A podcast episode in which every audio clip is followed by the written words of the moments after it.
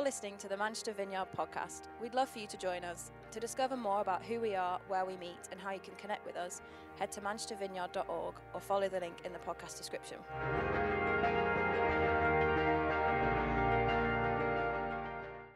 Well, guys, good morning.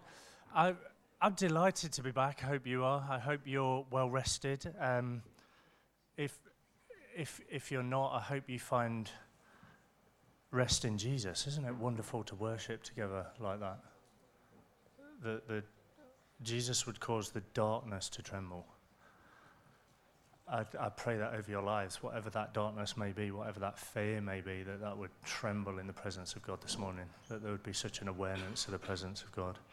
I um, have to tell you, I was remarkably well rested, although at the minute I feel exhausted. I stayed up way too late to watch Vardy's first goal. I Don't know if you saw that, but I recommend it. It was great. Um, but I'm delighted to launch a new series this morning. And before we jump in, I just want to tell you a quick story about my holiday. Um, I had a few days on the beach with the kids, and I love building sandcastles, engaging in a good old tide fight. And as much as they loved it, I've got to tell you, and you probably already know, I loved it more, like way more. I, I, I have this really, really good spade. Um, I nearly brought you a photo, but I thought that was going too far. But I need to confess, I had that spade before the kids were born. And uh, that's how seriously I take a tide fight. And um, it's, it's not just any old spade, it's actually reinforced at the handle and at the spade end, so it's pretty, it's pretty special. And so when you're up against the competition of anyone else on the beach, because it is a competition, um, this is like the, the JCB of spades. It's like, it's really got it going on. So anyway, um, this is it's quite a thing working out how you build these things, isn't it? Like, you know, the amount of tunnels and trenches and walls and where you put your sandcastles, whether or not you have wet sand, dry sand, a combination of both, small stones, big stones to reinforce it and all of that. So I'm, I'm creating this sandcastle that fellow beachgoers are coming to take photos of, you know, and, and, and like the, the kids on the beach want to be part of it because it's like, this is the one where it's going on. I, I am that person. Um, anyway, what I really love doing is creating the beach on the beach. Now, I know some of you have done that, so don't look at me like I'm a bit strange. You create a massive staggered hole, and it's got to be staggered because you've got to get it just right. You don't want to go so deep that you're cutting into the stones or like water's coming up from beneath. So you've got to get the right depth, and it's got to be like, you know, on this angle heading towards the, the sea. And it's got to also be strong enough to prevent the waves coming in, but also allow ease of access for filling the thing. So the, the purpose of it really is to save the kids having to go in the sea. You've got like this nice little safer, smaller version, this mini pool right where you are. And uh, you then spend the rest of your day just refilling it and filling it and filling it with, with buckets. And um, the one I built this year was actually so big that I had to have a second pool to fill it from because it was then too far to walk the five metres to the beach to fill. We had to have like a filler pool and an overflow pool and, and all sorts. And at the, at the end of the day, it's the kind of thing where like the local people just come and wash their feet in it rather than walk to the beach. It's like, oh, get the sand off my feet in your like mini pool that saves me going the whole way. Just, just for a minute, can you just imagine the three pools? Okay, you could imagine the 30 odd that I had leading up to the sea, but there's the three pools, okay? There's the sea, which we're going to call a pool. There's, there's the, like the mini pool that's my filler pool, and then there's my own personal beach for me and the kids. And um, the two filler pools, I would say they're, they're a bit of a laugh. They're good for about 20 minutes. They're safe for the kids to play in, great little environment, and then they get a bit bored, safe and comfortable. I can sit back on the sunbed or lark about playing with them. But it's, I mean, it's good, but it's fairly boring and a bit restrictive after about 20 minutes. Then there's the sea. There's this huge, adventurous, wild thing swimming, snorkeling, inflatable boats, jet skis, you name it, it's there. There's a world beyond that of adventure. There's the unseen, unseen lands to discover, fish beyond comprehension and beyond measure and actually something that, if misunderstood, is highly dangerous and um, could be you could get yourself into difficulty quite quick. And as we launch into this new term, the, the theme and the thread that we feel the Lord is nudging us towards is to consider invitation. And the way I want to pose that this morning is an invitation to the fullness of the relationship that we can have with God, to fully know Him, to leave the safety of the mini pool and adventure out into all that could be. And the invitation is for us to not settle where we are, to not just know what we know, believe what we believe, step out in what we're currently stepping out in, but to learn new ways, to be equipped to do that, and also to learn to invite others into that and to go way beyond the confines of our current comfort and safety. When, when I was 19, I met this guy that changed my life. I'm not trying to be irreverent in any way, but I mean Jesus. Through the power of the Holy Spirit, He changed my life in a moment. But actually, the more I discovered of who He created me to be and how He sees the best in me and knows how to call that out and how to draw that out, the fullness of that life and the hope and love that he shows is a progressive journey for the rest of my life. It's a dynamic relationship that wasn't just a one time thing, but is a lifetime of being shaped, modeled, challenged, changed, and discipled over the long haul. We can know God. We can have a relationship with God. The Holy Spirit is a person to be known and to be experienced. And I want to invite you out of the safety or the comfort of wherever you find yourselves, even if that has previously been a stretch, we can then land in that place and it's no longer a stretch. I want us to step out afresh, and I want to invite you into that place afresh this morning. You know, as I was thinking about this series and this term together, one, one thing that I, I just continually felt the Lord saying was for some of you, I, I just feel like it's time to lick your wounds. There's, there's been things that have held you back. Family dynamics, relational breakdown, hurts, pains, spoken words, isolation, insecurities, frustration, some pain and mis- misunderstanding, sometimes even within a church context. But whatever it is, I felt for some of you, actually, this is the right time to call that out and to say it's time to lick your wounds and to leave them behind. And I don't say that lightly. I know for some of you there will there'll be some deep scars. There'll be stuff and, and actually other things way beyond anything I've just mentioned. But I want to beckon you towards the fullness that He has for you and not let the lies of the enemy restrict you or hold you back, to invite you to jump into a new place.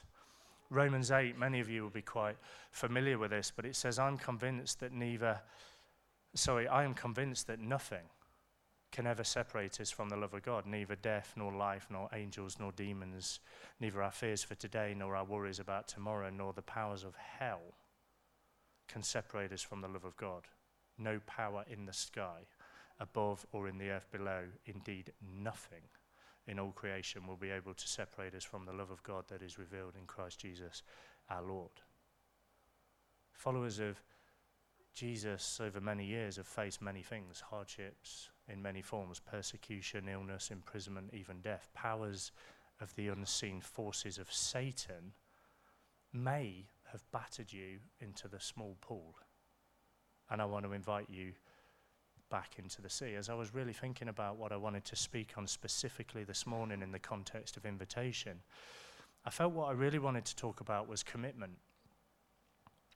But I thought in today's culture, if I tell you I'm going to talk about commitment, none of you will want to commit. So, um, what, how I framed it was more around give or take. That's the invitation I want to make to you today. Do you, so you, do you see yourself as somebody who is giving or taking? Will you give or will you take? Often in a, in a city, particularly a city like this, we see so many people constantly transitioning. The, the, the, the transitioning through a city becomes something that then is reflected in the church. People see it that they're just constantly passing through. We see it particularly among students. You often would hear them say, oh, I'm just here for a short time. That same you could say for many walks or seasons of life, young professionals, oh, I'm just here for a, a few months. And, and of course, that's fine. I'm not trying to tie anybody down. I'm not trying to make you feel gu- guilty. I just think that current culture holds the concept of commitment so lightly. And I want to challenge us today to start to view our commitment through the lens of do we give or do we take?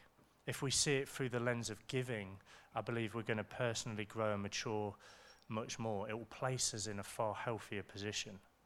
Let's consider commitment with, with just a few things in mind. And the, the first one is this community. Commitment is crucial for us to become a community. Do we give to community or do we take from it? There's a huge difference between knowing something about someone and really knowing them. You, you will know a fair bit, I would say, about me. I like bacon. I'm fairly, some of you knew that, you see. I'm fairly obsessive about building sandcastles. Um, I've got a pretty special blue spade. You know these things about me. I often wear shorts. I support a football team that won the league fairly recently. you know, you know some of the things I really hope that I'm really passionate about, that I deeply care about. I love Jesus so much, and I'm passionate about telling anyone and anyone that will listen. He's changed my life. Now, I could say that I have a level, that level of knowledge actually about a number of people that I've not even met. I could tell you a thing, few things like the things I've just told you about various people Jamie Oliver, Lewis Hamilton, Dermot O'Leary. I could probably tell you roughly some of their likes or dislikes. I once met um, Princess Diana. I mean, sadly, she's passed away, but she'd never know who I am. I reckon I could tell you a few things about her and her life, though. But then there's people that you know more closely. I don't know what, what does that look like now. It's like you know maybe they've got your email address, or you'd call or text or WhatsApp. I mean, you might even actually meet them in person. Um, you might go to their house, share a meal. You might know some of their family members. You might know some of the things that they're struggling with you might be somebody that they would say is there for them in those seasons and those times. There'd then be some people, I think, that are even closer than that, maybe just a handful of people. It's why we would constantly harp on about small groups, because we're trying to create environments for us to be in community. Now, they aren't, and they don't necessarily always need to be your best friends. They won't always necessarily be people that are in your life stage. They're not even necessarily always people that you would naturally relate to. Actually, sometimes that can really be the joy of it. Because often they're the ones that disciple you, and sometimes it's the grit that makes the oyster. They won't always be people that live around the corner. We live in a massive city. I don't think life works like that anymore. But Jesus in the Gospels was constantly surrounded by a small group of people. I'd encourage you to get a group of people around you that you can learn from, that you can invest in, that they can invest in you, and that you can grow alongside. Jesus chose 12 people to walk his life out with. Actually, he had roughly the same number of women alongside him as well. So, I don't know what, 25 odd people around him. You could call that a large small group we call them small groups because they're supposed to be small. So when somebody says to me, oh, it's, there's really quite a small group of people, like it's a bad thing, I'm like, yeah, that's how it's meant to be, because you want to know them. And I'm not trying to criticize Jesus for having 25. I just think that's a reflection of what's going on in this context. But they, they hung out with him. He was fully committed to them, and they were fully committed to him. He actually spent a little bit more time with a few of them Peter, James, and John, and then actually spent a bit more time than that just with John. Now, the Gospels talk about loads of other settings and environments as well. There was larger groups where Jesus seemed to spend time with people, huge crowds, thousands followed him to see the miracles he was doing or to be fed or maybe intrigued, whatever it might be. Then there's about 120 of them that gathered around him after his crucifixion. There were 72 that you could say were very committed to him. He trained them up, sent them out, and they went to the neighboring villages from where they were and they started to live out and demonstrate what the kingdom of God was like. Now, I'd say actually most of us live like that in a number of ways. Some of us would have a large, wide group of acquaintances, work colleagues, friends, people would know or rub shoulders with from days gone by. Some of you would know their first name, some people you'd know their second names. You might have them as a friend on Facebook, although does that actually mean anything? probably you would have about, I don't know, 25 or so people that you would know a bit better that you might call for if you're in a time where you need help, if you break down or, you know, whatever it might be. Maybe three or four that you're actually a bit more real with, you're quite honest with. Sometimes people would then have the, the Jesus John relationship. You might have that one person that's a bit closer. There's kind of like a heart connection thing and a real common theme in your lives that you share together. Isn't it funny that Jesus was just like us? Or actually, should we say we've become like him? But here's, here's kind of the takeaway of what I want to say Jesus recognized his need for community, people to share the ups and downs, the highs and lows with. He wasn't faking it, I don't think, when he came back deeply discouraged on one of the most dramatic lives, nights of his life when he's about to be betrayed. He says to his close friends, Hey guys, would you stay up and pray f- for me? Would you stand with me in this moment of pain? And he comes back and they're asleep. Even Jesus found relationships hard, disappointing, frustrating. But Jesus had real friends, he had real enemies, he had real conversations. Some went well, some probably didn't go quite as well but he lived out his life in community alongside others. Sometimes he stood alone, all by himself. He said things that alienated others. He made decisions that nobody else necessarily understood or even agreed with. He wasn't just being difficult or stubborn, he was just aligning himself with his Father, our Father, and our God. And I, I want to encourage us as we launch into this term to commit, commit to community.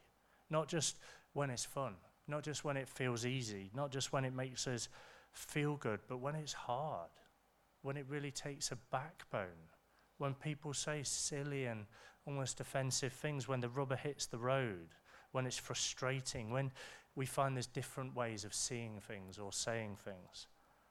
Steph and I have always been huge believers in the community of God. We are called to be a family, warts and all. That's not always easy. But you don't walk away from sons and daughters, parents and grandparents. It's really the life that Jesus modeled to us. It, it takes commitment. I'm often reflecting, we, we didn't seek to plant a church. That would have been quite difficult. We sought to raise a family.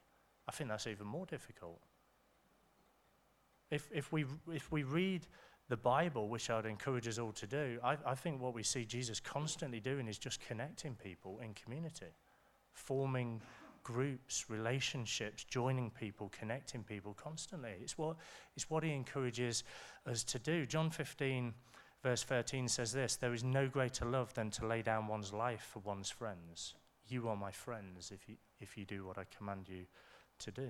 We're called to a depth of commitment in community in a way where we're to love each other the way that Jesus loved us and he gave his life in his love and service of us. We may not have to die for someone, but I think there's many ways that we can learn to practically sacrifice for each other, to learn to love, to listen, to help, to encourage, to give.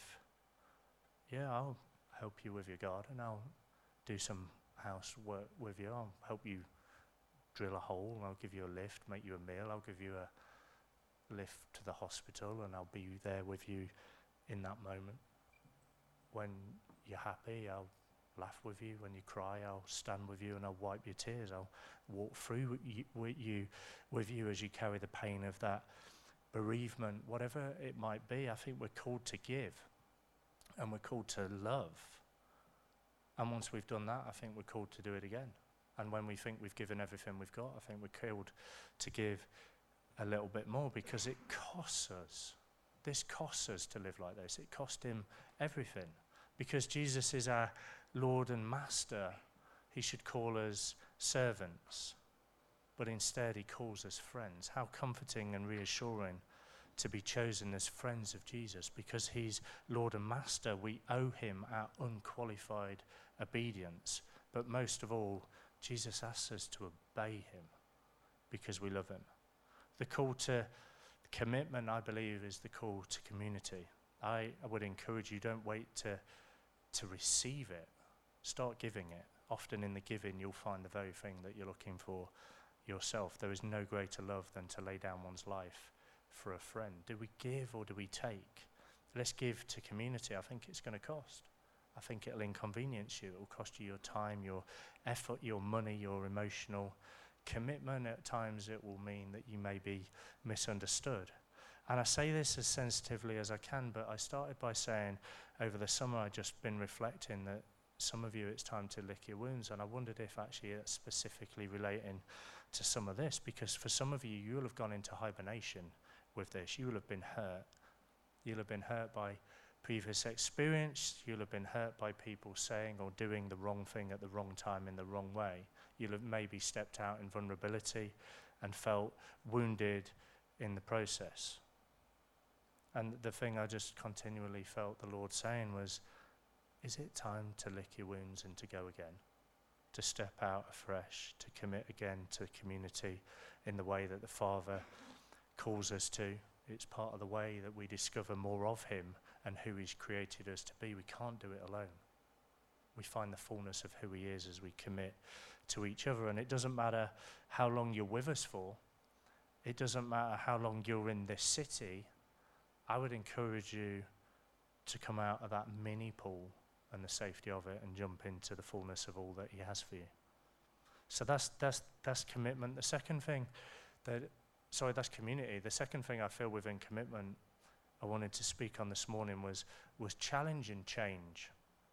The power of the gospel and the transformation we see in the gospel is really quite remarkable. Literally, in a moment, sometimes we see it healing, forgiveness, freedom, all sorts. True transformation really takes place when we're willing to look and to consider and to reflect on our choices. But actually, that's not easy and it's certainly not comfortable. It can be hard to then let others in on that journey. I, w- I was reading recently something that said this The church is not meant to be a museum of saints, but a hospital for sinners. Yet most of us would rather pretend to be a saint on display than call for an ambulance. Isn't that true? If elements of your life feel up in the air, if parts of your life feel painful as you're working through them and working out how it should be when it's aligned to the will of the Father, I think that's how it should be. And I think that's okay. As, as, as disciples, I think part of the sanctification process, all that really means is just the changing process. Was as we're changed and we get to know Jesus more, we become more like him and we live that out. That's what sanctification is. But part of that process is really just examining our hearts. That process of personal assessment involves considering our lives, confessing some stuff, praying through some stuff, looking at the fruit of our lives, and looking at the root and where it comes from. We bring it all before God so that He can uproot some of the sinful patterns in our lives and bring healing to the necessary areas as we do that. It's part of the process of moving from the mini pond to the big sea because we're all really just a mixture of wheat and weeds. We always will be. We're part sinner, part saint. That's the mystery of holding the wheat and the weeds together in the field of life. I, I can't say to you, hey, that's, that's just who I am. That's the way I am. That's, that's my personality. That's just me. Suck it up. Get used to it. That's, that's not how it's meant to be. Through the power of the Holy Spirit, we can transcend our humanness. And not only can we, we're supposed to. We're called to. I don't think you can really do that without holding a mirror up to your life and actually often letting dear, close people help you along the way. I am so grateful for the community of the church that lovingly over the years have loved me enough not to leave me how I am, but to speak truth into my life and set me free. To, to remind me, show me, help me realize some of my daft, short sighted behaviors and attitudes, and to believe in me and to cheer me on. Now, honestly, I think there's a way to do it in relationships and in love. I'm less grateful for at times where people have just chucked stones at that, said silly things in silly ways, but we're all on a journey of grace. I need you to have grace for me as much as I will often need to have it for you. But we we got to be careful. But I'm constantly looking and inviting people to speak in my life. Speak into my life. I'm trying to be soft. I'm trying to stay soft. Because I want the Holy Spirit to constantly be prompting me to allow me to become more like Him. At the end of the day, do I reflect my day and do I go, hang on a minute, just hold on a minute, was I grumpy? Was I moody? Was I irritable? Was I snappy? Was I unkind? Was I judgmental, greedy, whatever it might be? Because we should be on a journey of continual refinement, and it takes a lot of compassion and forgiveness, often just towards ourselves. Galatians 5 Verse 1 says, So Christ has truly set us free. Now make sure that you stay free and don't get tied up again in slavery to the law. You know, the message of the gospel is, is both a comfort and a call to change. I'm so glad of both. They go together. We, we'd often say, hey, come as you are, but don't stay as you are. Jesus wants to change us. This, this really, actually, I'd say, is linked to community. We're a community that believes in people even when we haven't seen or don't immediately see visible change. Come as you are. You are so welcome. That belief in people can actually change people's lives in and of itself because I think it's a God thing. I don't know if you've ever heard of Thomas Edison. I was, I was reading his story over the summer. Apparently, he came home from school and he gave his mum a screwed up piece of paper and um, he said to her, My teacher told me to give this to you and nobody else and to not look at it. And his mum, with tears in her eyes, read out what was written on this piece of paper, and she read this Your son is a genius. The school is too small for him. Please teach him yourself. After many years, Thomas's mum died, and by this point, he became what now you would say is one of the greatest inventors known in American history. Lived between 1847 and 1931. From some of the reading I've done, I, I would n- understand him to be one of the greatest inventors they've seen. One day, as he's looking through some old family things, he saw this folded, screwed up bit of paper in the corner of the desk, and on it was written these words Your son is mentally ill.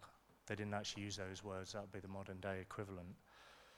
We won't let him come to the school anymore. He cried for some time, then wrote this in his diary Thomas Edison was mentally ill as a child, that by a hero mother became the genius of a century. Isn't that remarkable? Belief is so powerful. We, we don't write people off. I don't know if you've, have you written yourself off? Peter Scazzero, he wrote a book called um, Emotionally Healthy Spirituality. He wrote in it this the Bible doesn't spin the weakness and the flaws of its heroes. Moses was a murderer. Hosea's wife was a prostitute. Peter rebuked God. Noah got drunk. Jonah was a racist. Jacob was a liar. John Mark deserted Paul. Elijah burnt out. Jeremiah was depressed and suicidal. Thomas was a doubter. Moses had a temper. Timothy was persistently unwell, and it kind of goes on. He says, What those heroes of the faith really say to all of us is that regardless of any gift or any strength, we are weak and we are vulnerable and we are dependent on God and we are dependent on the community that He has created us to thrive in. Wouldn't you say that? You are in a place that believes in you. I, you know what? I was the kid in the church youth group that everybody wished wasn't in the youth group and actually wasn't in the church because I carried the pain and the hurt of my life in my attitude and behavior. But a few people believed in me, thank goodness. And it made the world a difference. Honestly, y- you're going to need, I believe, to commit to community. You're going to need, I believe, to commit to change and to be challenged within the context of that. We are going nowhere. Uh, we believe in you. And I believe as the Spirit of God allows it to happen in your life, He'll begin to rewrite your story. It, that doesn't mean it'll always be easy. I, I often say, actually, I only know when someone's committed to friendship and relationship with me. It's when I've said no and they haven't walked away. That's not the culture we currently really live in. We're living in times and a culture where commitment is so lost and so watered down. Can I call you afresh to commitment? to commit to change and to be challenged, to give yourself to it, to be all that it can be, to not settle for where you are, but become all that you can be. The final one, a commitment to being countercultural. Now, before I launch into that, obviously I've had a, a few weeks off and we're talking about commitment, and the points are a commitment to community, a commitment to challenge and change, and a commitment to being countercultural. Three C's under the banner of a C genius. Now, don't, don't, thank you. Don't judge me if you're here for the first time. Bear with me. I do have a reinforced blue spade that I use on the beach. Um, but I, know, I don't take myself seriously. I do take Jesus seriously. I'd encourage you to do the same. Anyway, let's move on. We live in crazy times. We really do. It's nuts, politically, economically, socially. Things are swaying around all over the place. We, we live in, in a culture that is just grabbing hold of stuff.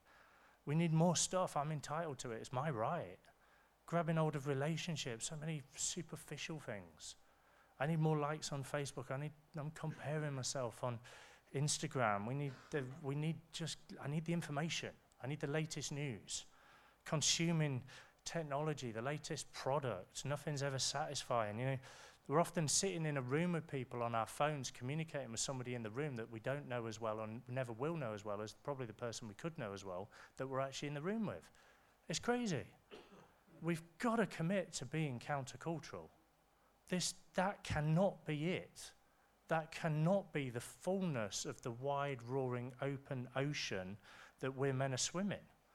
You know, Steph and I, we, we find the summer so replenishing. I, I hope you do. I, I, sometimes it's hard to have a break from meeting together, but actually, it's really helpful in this stage and this season. We intentionally carve out time and space to be replenished and to be refreshed. We're, we're in this for the long haul. We can't run dry. Carving out time feels so countercultural. We're, we're in this culture, like the FOMO, fear of missing out, is nuts. I, I want to say, find the joy of missing out. There really is. Spend time with Jesus, with the Father. He said, I just got to be about my Father's business. That should be the business we're about, not dragged into the hectic craziness that we can often land ourselves in. John 10 27, Jesus says, My sheep listen to my voice. I know them and they follow me. Jesus says three things happen when you make him your shepherd. You hear his voice, you have relationship with him, and you follow him. In other words, you put him in control of your life. That's what we're called to. To know Him, to interact, to relate with Him, to live the way that He calls us to. I spent some time recently just reflecting afresh on Psalm 23. The Lord is my shepherd. I have all I need. That's good enough, surely. The Lord is my shepherd. I have all I need. He lets me rest in green meadows. He leads me beside peaceful streams. He renews my strength. He guides me along right paths bringing honor to his name.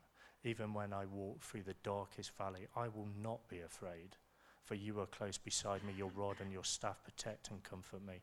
You prepare a feast for me in the presence of my enemies. You honor me by anointing my head with oil, my cup overflows with blessing. Surely goodness and unfailing love will pursue me all the days of my life, and I will live in the house of the Lord forever. Notice you don't stay in the valley. You keep walking through it, and He's with you. You know, if, if you join us today and you're in a hard season, keep walking through it. If the enemy is nipping at your heels, keep walking through it. If your circumstances, your faith, your finances, your job, your relationships, whatever it might be, feel under it, keep walking through it. That's the mandate keep committing to Jesus. It's, I mean, it's countercultural, but I, I think it's the only solution. In that psalm, surely here's a picture of rest, provision, peace, and protection, but it's also a picture of community. Where the shepherd leads, he also prepares the way. He prepares a table for you. What happens when we sit down for a meal at a table? What do we have? We have community, we have gathering, we have intimacy. Our good God does not lead us to leave us. Everything the enemy is trying to do is trying to pull you away from all of that. It pulls you away from commitment. It causes us to just get swept up in the overflow of culture. Do you live like Jesus matters more than anything else? That's what he's calling us to. I mean, ultimately, he's calling us to Christ, his church, his cause. I want to encourage us to see it that we aren't supposed to just consume culture like it would currently believe we're supposed to. This take, take, take, get, get, get, me, me, me. It's quite the opposite. It's give, give, give as you lay down your life, as you give up, as you surrender, as you hand over as you sacrifice to the things of God, to His plans, to His purposes, you'll find your life and you'll find the fullness of it. You move from the safety of a man made pool, a man created, man sustained, man limited thing, to the fullness of the wide open sea and the depth of relationship and adventure that really He's created you for. I'd, I'd say, you know, today's a new season, it's a new chapter, it's a new term. Take the opportunity, seize it, jump in both feet. What we're going to do in a moment is we're just, as we always do, we're just going to invite the Spirit of God to move among us. You know, I, I find it fascinating. Jesus said to the disciples and some others, He said, Hey, stay in Jerusalem till the Holy Spirit comes. He said, stay there and wait. We're not particularly good at that in this culture. We don't like waiting. We just got to wait for the Lord. Let's let Him move among us. Don't become uncomfortable. Don't feel awkward. We just want to, in a moment, we're just going to spend some time just waiting for the Lord. We don't, as much as it, we want to live in community and we can help and serve and strengthen each other, we need the Lord. We need His presence among us, and that's kind of what we're going to do. So why don't we stand?